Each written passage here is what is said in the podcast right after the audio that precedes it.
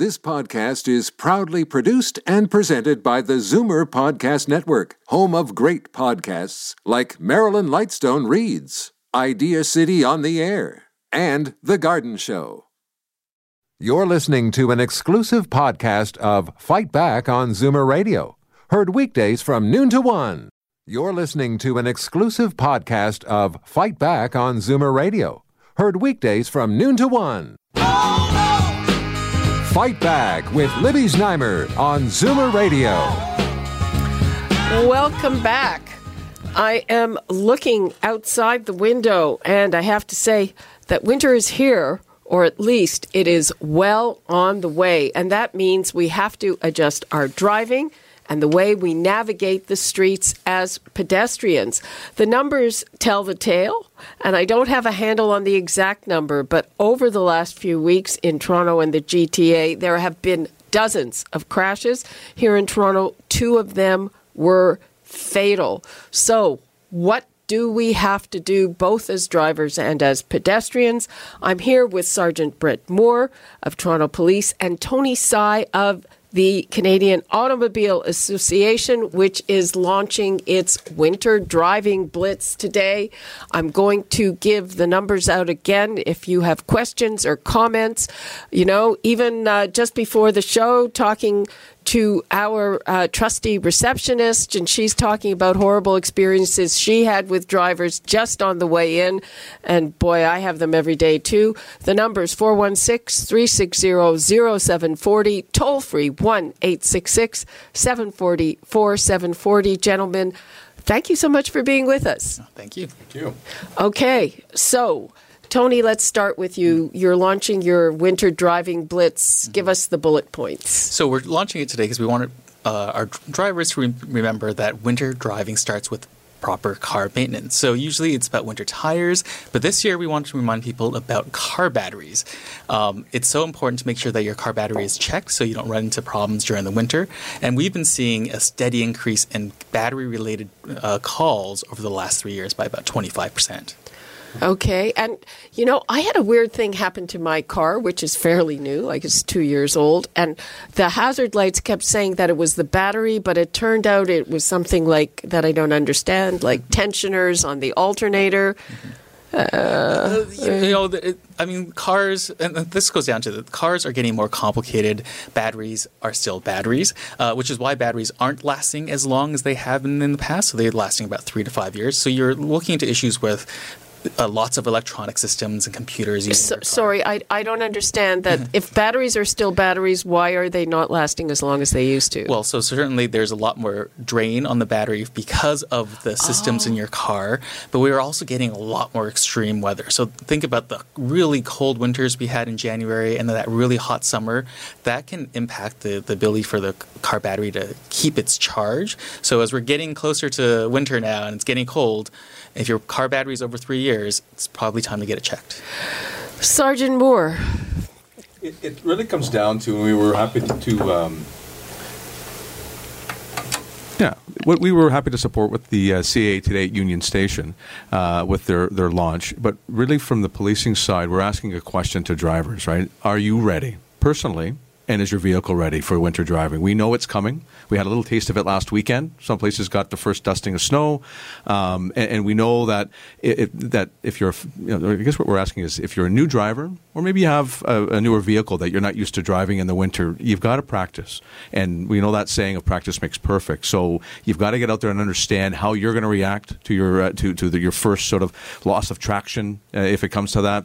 And getting your vehicle ready, as we heard about the batteries and whatnot and maintenance, but it's also about the wiper blades. But making a commitment to making sure that you're clearing your vehicle off of its snow, leaving that little extra buffer in the morning to get to where you got to go, slow way down.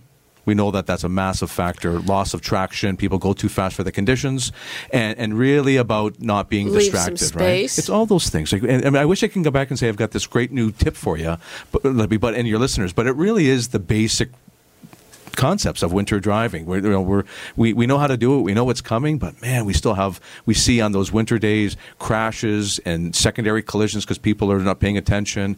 It's those basic things. And we know, and I'm glad you said that at the beginning, all of that impacts our vulnerable road users too. Right, so you've got your nice cushion inside of your steel cage of your car, but when you lose control, when you're going too fast, when you're sliding and slipping, that's really, really hazardous. Obviously, for our vulnerable road users, our pedestrians, our seniors, and our cyclists, and so it's incumbent upon the drivers to be they've got the highest level of responsibility. I also want to talk about sometimes distracted pedestrians. So first of all, just a couple of things, because it felt very sudden when it started to get dark so early, mm-hmm. and you're driving at 5 o'clock and it's dark and there are pedestrians and they're not crossing at the light and they're wearing all black, mm-hmm. and they've got buds in their ears.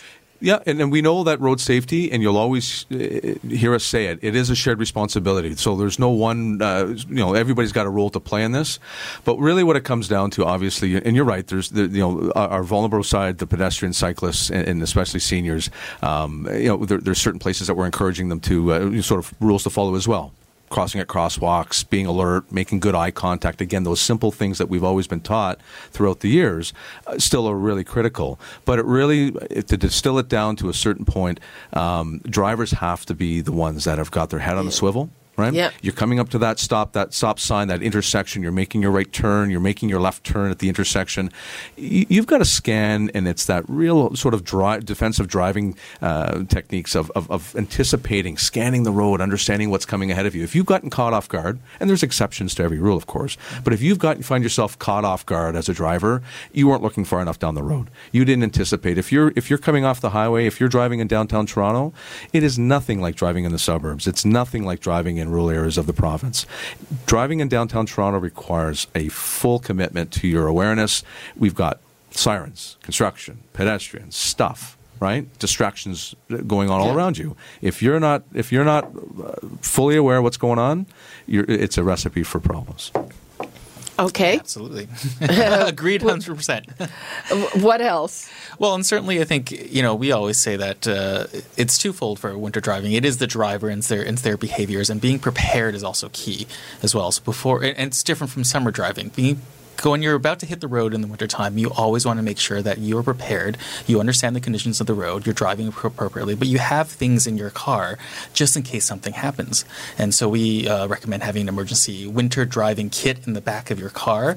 Those are materials that you want to make sure, like a blanket to keep yourself warm, scrapers for the windshield, snacks if you're going on a long trip, a fully charged phone in case you need to call someone, and some sort of light, flashlight or reflectors or flares in case you are off the road and you need to be seen. And so winter is all about preparation, and it's all about making yourself aware what winter driving is going to be about. And as Sergeant Moore said, being a better driver and paying attention. Okay, let's take a call from Bob in Etobicoke. Hi, Bob. Hi, how are you? Fine, how are you? Not bad. The winter driving is, it's a bit of a problem, but you have to make sure that what's going on. But what I find is Toronto driving, reason I think we're having so many pedestrian deaths and injuries and mishaps is, and you know this, I spoke to you, but I hate bicycle lanes. I've hated them with a passion, but here's the problem. They have narrowed their lanes down on every lane of traffic in the city. You used to have, and they've taken about a foot off of each side, that foot. So now all the vehicles go down the street. They've got a very narrow space that they drive in. They used to wander a little bit. If you wanted to see ahead, you'd pull over a little bit to your right to see past the car. You can't do that anymore. So the cars can't see down the road far enough anymore because there's a car right in front of them. It's just constant. So when they took those lanes away, they took the space for bicycle lanes and pedestrians and flower pots. They have narrowed the lanes down if you look at it, like I wouldn't want to drive a tractor-trailer down there. I drove tractor-trailer in the past, but I sure wouldn't want to try and drive it on a Toronto street today or a city bus. Okay, there is no room. So that's why people can't see the pedestrians that happen to be there. Bob, I'm going to let them respond. Thanks a lot for your call. No problem. Okay. So I guess I'll start. I'm sort of thinking of my engineering friends from the city and folks that we've from Toronto Transportation, and there has been a lot of work in terms of making improvements to our roads. So there's I'm not an engineer. It's tough enough being a cop, so I'll just stick to one profession. It really comes down to if you're not comfortable on the road, the simple solution is just slow down. Right? And it sounds simple, and it's one of those things that we keep coming back to. Let's put it this way. There's only so much space on our roads. We know that. They call it a road diet, Libby, in terms of in those circles. And then they are putting in more. They're looking to engineer roads to be safer. If a driver's not comfortable with what's going on, we know our speed limits. There's one word at the top of every speed limit sign in the city, and it's maximum. And maximum may not be for the circumstances that you're at. And so your maximum, if it's 40 or 30, it might only be 10. It might be 0. If you're not comfortable as a driver and things are happening around you, man, maybe you shouldn't even be driving that day. It's just not for you. Move on and do something, and find another way to get around. But really what it's critical to do is that cyclists and pedestrians and vulnerable road users have every right to use our roads in a safe, responsible way. But they have a right to be safe too. So, here I'm going to bring something up that Ganya was telling me about, and that I've encountered too. Mm-hmm. Sometimes you can be in front of somebody who is really in a hurry and really bad, mm-hmm. and they're almost trying to run you off the road if you're going the speed limit or just a few. She said she was five clicks over this 45, and like somebody was practically running her off the road. Yeah, and we see it. There's so many of those stories. What's one of the big four that we call it in police enforcement is aggressive driving, and that sort of aggregates into a bunch of different things. But we know that there's definitely everybody's got a story about an aggressive driver, somebody's in a rush, and I always say from a policing side, if you see that person, you want that aggressive person, you want that person who's obviously not doing and living up to their onus as a driver in front of you. Get them away from you, slow down, get that person who's aggressive out of the way, and obviously too, I'm going to encourage folks. That's why we have emergency services and we have ways to make driving complaints. I don't know if there's a police department in the province that doesn't have a way to make either an online or a self-reported driving complaint. Grab a license plate number, engage your local police service, make a complaint to that. I'm not going to say it's going to get the highest of priority in terms of the particular moment, but I can tell you in Toronto, we have an online way for folks to make an online driving complaint that's really simple. You can use it from an app on a phone, and it will get in front of an officer who's, if nothing else, you can get a registered letter to the owner of the car to say, hey, your car, somebody who was driving was not sort of living up to their side of the their onus as a responsible driver. Yeah, but you can't use your phone while you're driving. There you go. But there's the rub. Of course, no, but there's always a way, especially now with technology, to engage your local police to get that complaint and do it. And it's not always going to work. I'm not going to say it's a perfect system, but it is a real way to sort of engage and do something about it. And I think it's, as you said earlier, Sergeant Moore, about that personal responsibility on the road, right? And you can't control the actions of others on the road. You can only control yours, and being aware of what your actions are. A lot of times people are on the road and saying, oh, that person shouldn't have done that. And you have to react. You have to be attentive. You have to pay attention to what's going on. And there's lots of more distractions outside of your car. So certainly don't be distracted in your car and pay attention. Okay, we've got to take a break. I'm going to give the numbers out again before we go to break. 416-360-0740, toll-free 1-866-744-740. I am here with Sergeant Brett Moore and Mr. Tsai from the CAA, and we're talking about winter driving, road safety. We want to hear about nasty situations you've encountered on the road and how to deal with them. We just got some very good advice from Sergeant Moore, and we'll be right back after the break. You're listening to an exclusive podcast of Fight Back on Zoomer Radio. Heard weekdays from noon to 1. Fight Back with Libby Znaimer on Zoomer Radio. All right, we're back. We are talking about winter driving safety tips, both for pedestrians and for drivers. And Sergeant Moore, you have something to say about what happens when you encounter emergency vehicles on the road. Yeah, definitely. So especially...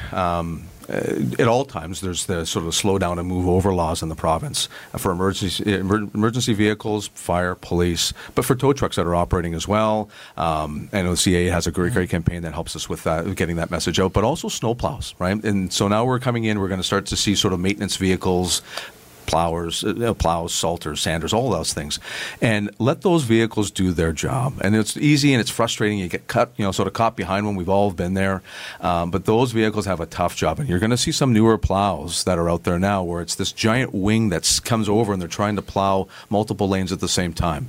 So when you encounter a snowplow on the highways or roads, those guys got a tough job, and I don't envy the position that they're in, driving these huge vehicles on the highways. But they've got a critical job to do, and let them work. So that's definitely when you're around these big salters and whatnot, and then emergency vehicles, give them some room, give them a wide berth. Don't creep up on them and try to slide past them just in case, because you're in a rush. Is it possible to pass them? Try to pass them? Yeah, you know what? That's it. So for police and emergency vehicles, the idea is to give a lane's grace, so to speak. So if the vehicles are off under the shoulder, where safe and where possible, change lanes. But again, that's giving that. If you're looking at, I don't know if there's hood ornaments on vehicles anymore, but if you're staring down at the hood of your car and that's all you're looking at, you're not going to anticipate and see, like we talked about earlier. So the more eyelid that you've got down the road, the more time you've got to anticipate and give the cop car, the fire, the tow truck that extra lane. Change lanes where you can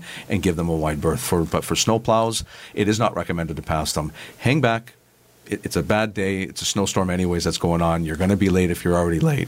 Let those vehicles work, because as soon as that one person, we've all seen them, tries to sneak past and then they lose control, and it's a recipe for a lot of problems. So I know some of my friends, in the transportation side of things and the road maintenance side, that they say that is a big challenge for them, especially when they're out in bad weather themselves.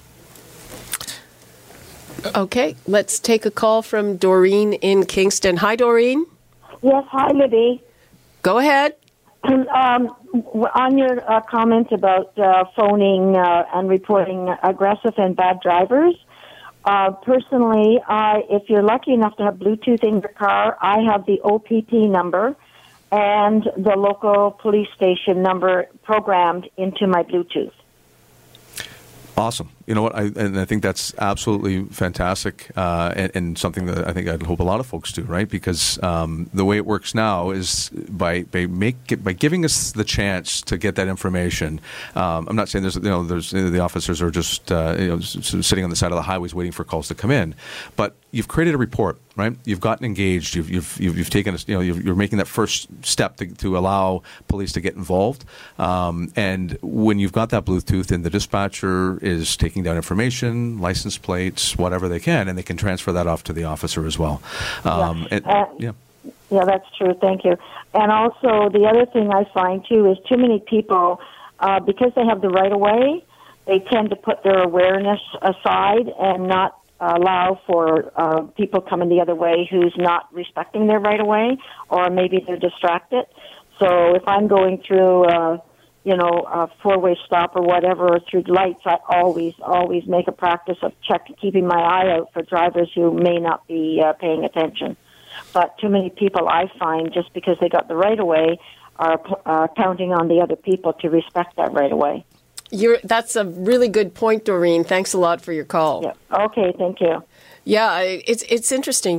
Right near my home, there are a couple of stop signs, and they're sort of small streets, and I'm there, people blow through those stop signs all the time because it's not a busy place where you would be seen. Yep. I keep thinking, it'd be a good place to get a lot of ticket revenue. But I guess it's not a high priority. Well, it's one of those things that, priority is, we always have to prioritize resources. And I can tell you, all officers, road safety it's one of the reasons we get into the business of policing, right? Is to help people out, for community service. We know that these things impact people's lives, potentially. But yes, there's other things that are going on at the same time during a day and a shift. And you're going to see, hopefully in the next next little bit, we're moving towards automation for speed enforcement using technology.